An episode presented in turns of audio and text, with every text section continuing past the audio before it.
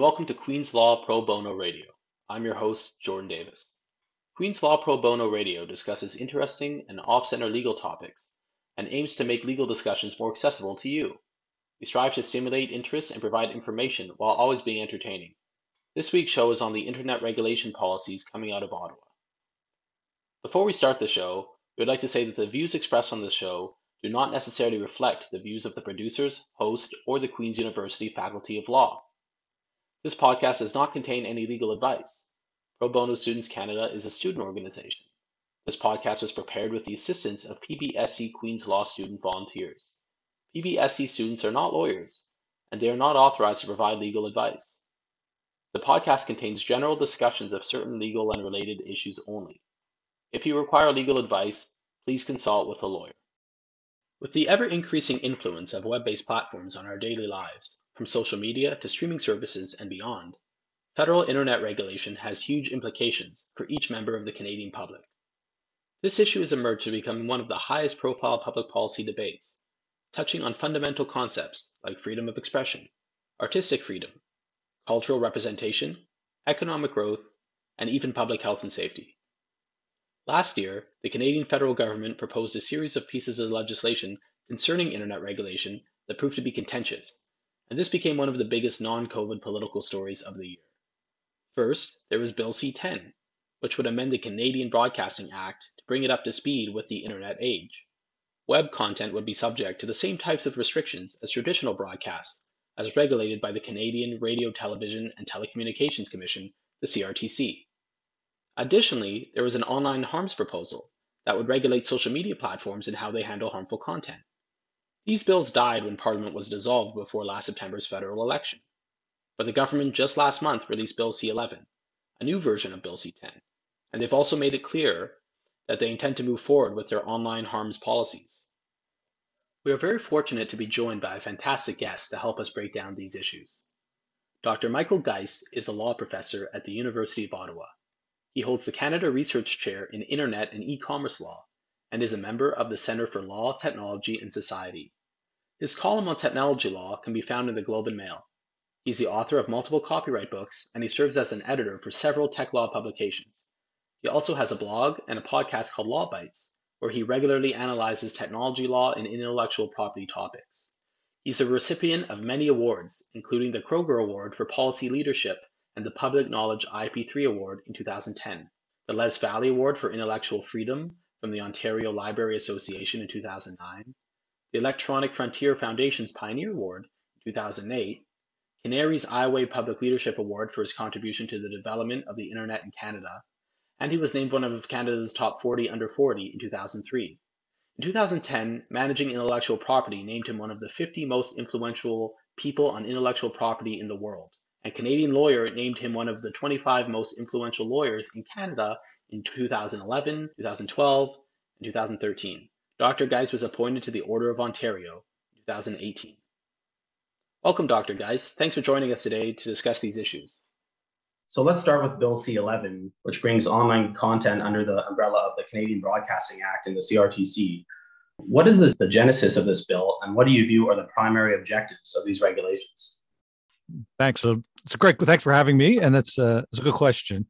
So, yeah, I mean, the, this legislation, I think, dates back really in many ways many years. We've had uh, lobby groups and others who have wanted uh, what they would characterize as an update to the Broadcasting Act, and I think it's reasonable to argue that the, the current Broadcasting Act, you know, dates back now several decades, and so is certainly due for an update. I think the motivation behind that, though, is that uh, we've seen, of course, big changes in the way people access content online, whether that's audio or video um, much more things are basically on demand. We choose to listen to what we want to listen to. There's much more competition out there, of course, uh, with different kinds of streaming services, podcasts like this one and others. And so, you know, for a sector that's long accustomed to a regulatory framework that's provided them with uh, funding coming out of some of the participants, they've sought to argue that many of these new kinds of services are part of the system. I'm not convinced that that's really the case. They're not using spectrum in the same way that conventional broadcasters are, but you know that's the argument, the so-called level playing field. And as I say, I think there are There are real questions as to whether or not this is truly a level playing field issue. But nevertheless, that's sort of some of the genesis. The goal of the bill, or the professed goal of the bill, is to bring in these large streaming services into the Canadian system, the Netflixes and Spotify's and Amazon Primes of the world. The response, though, or the practical reality of the bill, and then the response to it, I think, with much criticism, stems from the fact that while it's true that those services are part of the scope of the bill, doesn't stop there. It extends to a wide range of services around the world, almost limitless jurisdiction, uh, and also includes, notwithstanding government's claims to the contrary, the prospect of bringing in even things like user generated content into the regulatory scope. Okay, so staying on that issue of user generated content, because I know that's been a very hot topic with this legislation, uh, with Bill C10, the government added an exception for that and they took it away. And uh, I wonder if a few of our listeners might be wondering whether this new version of the bill, C11, what, what that has to say about user generated content specifically. Yeah, so you're right. The, the first bill, Bill C10, created a pair of exclusions. The government's starting position was that user generated content should not be included within a Broadcasting Act framework. And I think you know that instinct was right. The there's no other country in the world that has developed rules that would seek to create regulations that would apply to user generated content in the same way that it applies, let's say, to a curated streaming services like a Netflix. Uh, and so initially they said, we're going to exclude both users from the ambit of regulation. We're going to say that users are not the equivalent of a broadcaster like a CTV, let's say. And so we're not going to bring them up before the CRTC. And their content is not a program that would be subject to potential CRTC regulation either. C10 became controversial when the government backtracked on one of those exceptions. And so it kept the exception around users not being treated as a broadcaster, but it removed the exception around their program. So suddenly their content was treated like a program and subject to potential regulation. Now, in the new bill, in Bill C11, the minister said we heard the concerns and we fixed it. But I think anyone that takes a close look at the legislation, and you don't have to look that closely, will see that that's simply not the case. So they have reinserted the exception. There is now the that exception is back again around programs, but they've created a new exception to the exception. Uh, and within that exception to the exception, it again opens the door to bringing in user generated content within its regulations. I've noted that you know, as we should this pass and it goes to the CRTC, it's possible that we will get exceptions to the exceptions to the exceptions to the exceptions. We'll get the exception in that the government has to exclude user generated content, an exception that puts it back in, an exception from the CRTC that creates a threshold that may exclude some content, but then an exception to that that will get other content that is still covered by it. And so what you get is a legislative pretzel in which individuals still find some of their content potentially subject to regulation. So, what is that sort of reg? What would that kind of regulation mean to, let's say, the everyday Canadian, somebody who uh, you know streams Netflix or makes YouTube videos, uh, that sort of thing, like the average listener to our program? How might this sort of uh, legislation have have kind of an impact on their life directly? Yeah, it's a great question. I mean, I guess it depends a little bit on on the service that we're talking about. If if we're talking about a service like Netflix, um, you know, will it remains to be seen precisely what the CRTC requires. I mean, the bill hasn't passed yet, of course, and uh, even if it does, it, it, would then go through a series of hearings at the CRTC. So uh, it is a little bit of guesswork in terms of precisely what we end up with. But you know, if it plays out the way that uh, that certainly the sector that's been lobbying for this legislation hopes that it will. For one thing, these services will be paying new funding paying to help support the creation of Canadian content. And so the price of these services will go up for Canadian consumers as those costs will no doubt be passed along. There may be other services that are smaller in Canada that decide that these regulatory costs just aren't worth it. And so Canadians may find that those services just aren't available. And if they are available, the price is very, very high because they the services will essentially try to make up the the smaller number of subscribers that they need to stay out of the threshold and out of some of the regulation by increasing the prices so they'll make up the lost volume by higher prices. So then, therefore, exclude many Canadians either by price or by simply blocking them. Uh, in terms of the actual experience on on a streaming service, presumably there will be some kind of requirements that notwithstanding what Netflix's own algorithms tell it about what Canadians are interested in seeing or their individual subscribers are interested in viewing, they will be forced to put forward certain Canadian content as part of that screen as well. That content, in my view, and I think anyone who has is a subscriber and tries it, isn't very hard to find. You just have to type Canada and you'll get the Canadian content that they have, but nevertheless, they'd be required to put that forward. That's on a curated service. On a non curated service, let's say on a user generated content service like a TikTok or a YouTube, I mean, honestly, I don't think anybody knows what this is going to look like. I, you know, I think the sector has its eyes fixated on the prospect of some revenue, and that's their their number one goal but in terms of user experience, it's hard to know. Those services don't typically even identify who's Canadian and who isn't. We don't know who will qualify for some of that new funding. We certainly don't know who will qualify for being for the promotion around discoverability. We do know that it's likely to actually hurt many Canadian creators. And so Canadian creators that are say digital first creators may not even be identified as Canadian, and so their content won't be prioritized. They may effectively find them downgraded compared to others.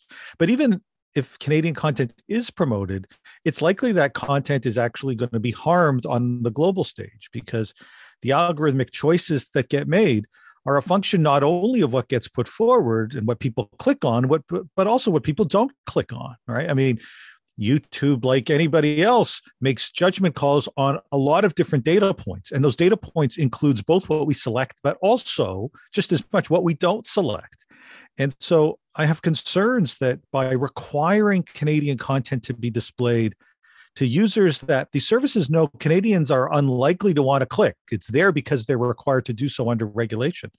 The algorithm will look at that and say, this is not great content. This is not content people are likely to click on.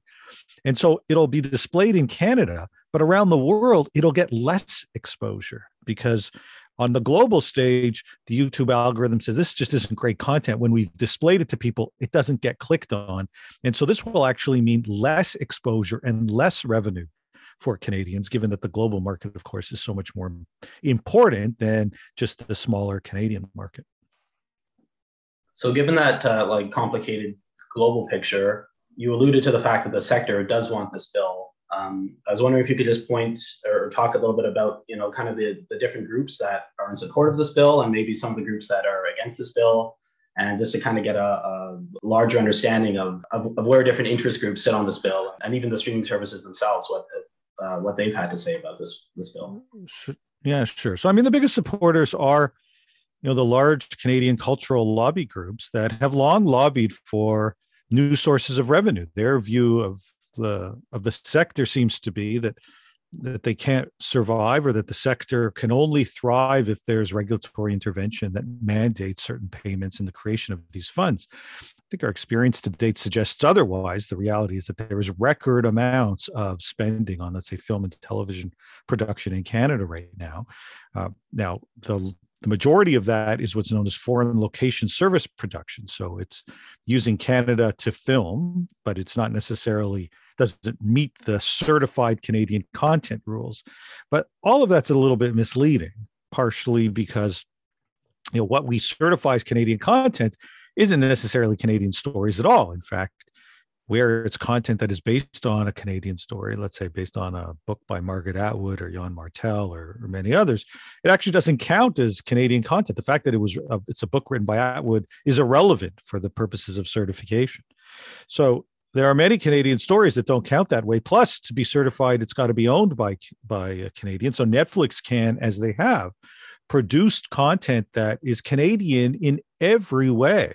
Um, Canadian actors, Canadian story, Canadian filming, Canadian production. I mean, you name it, everything as part of it would is Canadian, except if Netflix owns it, it doesn't meet the certification purposes again either. And so you get those kinds of productions. You also, of course, get productions that do meet the certification purposes, let's say perhaps because it's part of a co production deal. And yet the experience would suggest that in, in many of those circumstances, there's almost nothing Canadian about it. it. It might be a Norwegian film, as in the case, let's say, of a film called Heaven, H E V N, which is in Norwegian. It has very little by way of actual uh, Canadian content, but because of a co production agreement, uh, it's treated as Canadian. So those groups want this, although their arguments, I think, are easily challenged in terms of what it takes to create something that's Canadian. The platforms themselves are, I think, a bit resigned to the prospect that this regulation will take place and, and are probably looking ahead to the days when the CRTC, if it passes, will be asked to deal with it and sort of see how it goes then and perhaps challenge things in the courts.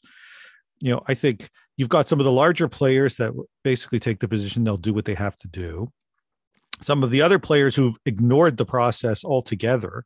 And I think that's probably indicative of how they will treat this in the future. They'll just ignore Canada and either not comply or block Canada altogether because it's just a market that won't be worth uh, being a participant in.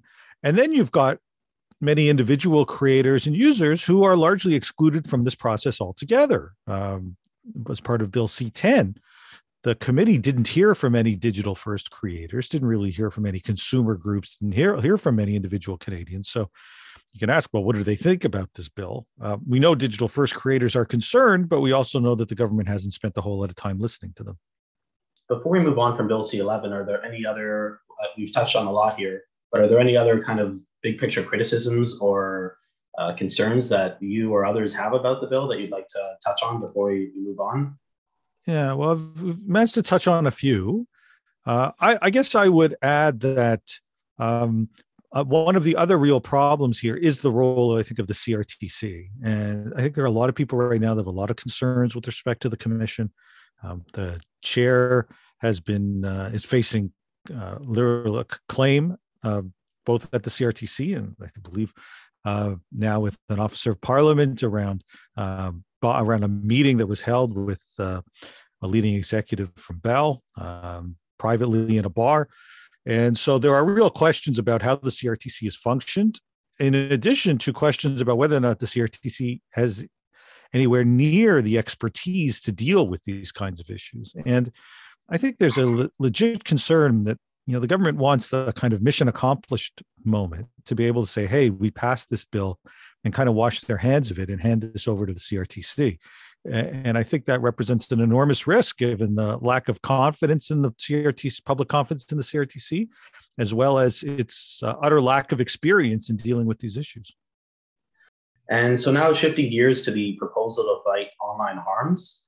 Uh, the original proposal released by the government before the election was to get social media companies to regulate harmful content on their platforms it faced a lot of backlash, and recently, in a report released by Heritage Minister Pablo Rodriguez last month, the government acknowledged a willingness to incorporate some of that feedback.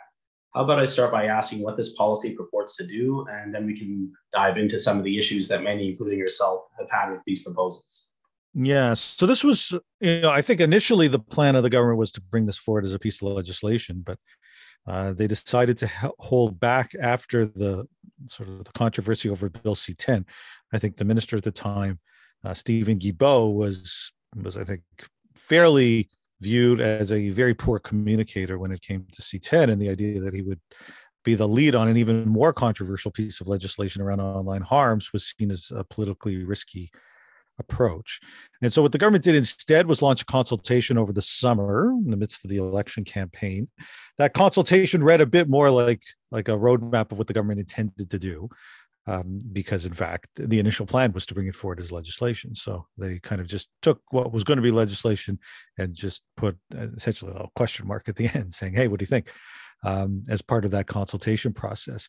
The I guess fair to say that the response the government got took them by surprise. The response was very critical, far more critical than uh, they anticipated. To be sure, I mean that's I think fairly clear. So it wasn't just people who you know civil liberties groups and other groups who might have been they might have anticipated some criticism but it was the very groups that this legis this these proposals were designed to assist that were also critical of this uh, approach and so government i think saw the writing on the wall that there was simply very little support at all for this and instead made the decision to pump the brakes a little bit. They released, as you just said, a what we heard report in which they were, I think, fairly candid that uh, what they heard was a lot of criticism, and uh, are are now, if not going back to the drawing board, have said they're going to strike a expert panel to review the the results, to review the issue, and come back with recommendations. And uh, I wouldn't expect that we would see those recommendations likely until the summer or maybe early fall. So that suggests that this is going to take uh, some time. So the original proposal listed a handful of types of content, including terrorist content, content that incites violence, hate speech, non-consensual sharing of intimate images, and child sexual exploitation content.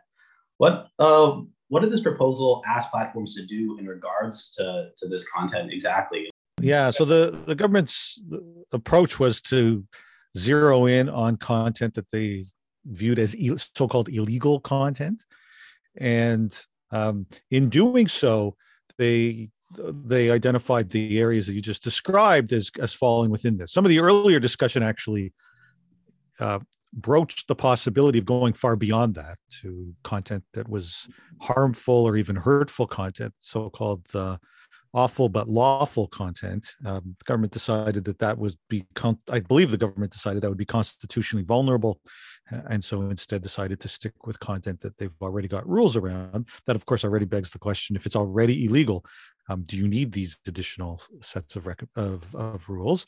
Uh, but the kinds of things that they envisioned was the prospect of 24-hour takedowns, which raised for many real concerns around due process.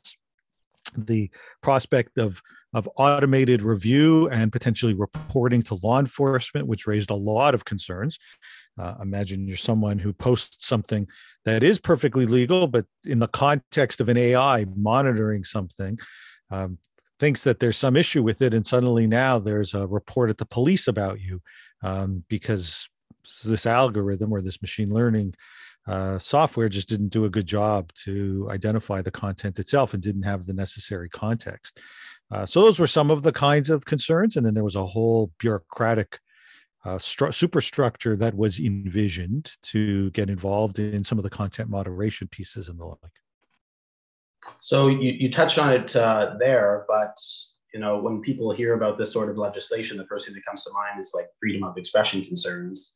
Uh, and we all know that in the context of social media, that platforms have often had a hard time, you know, drawing the line on what should be excluded and sticking to it because you know that can be quite difficult especially if they're not given a lot of time to act.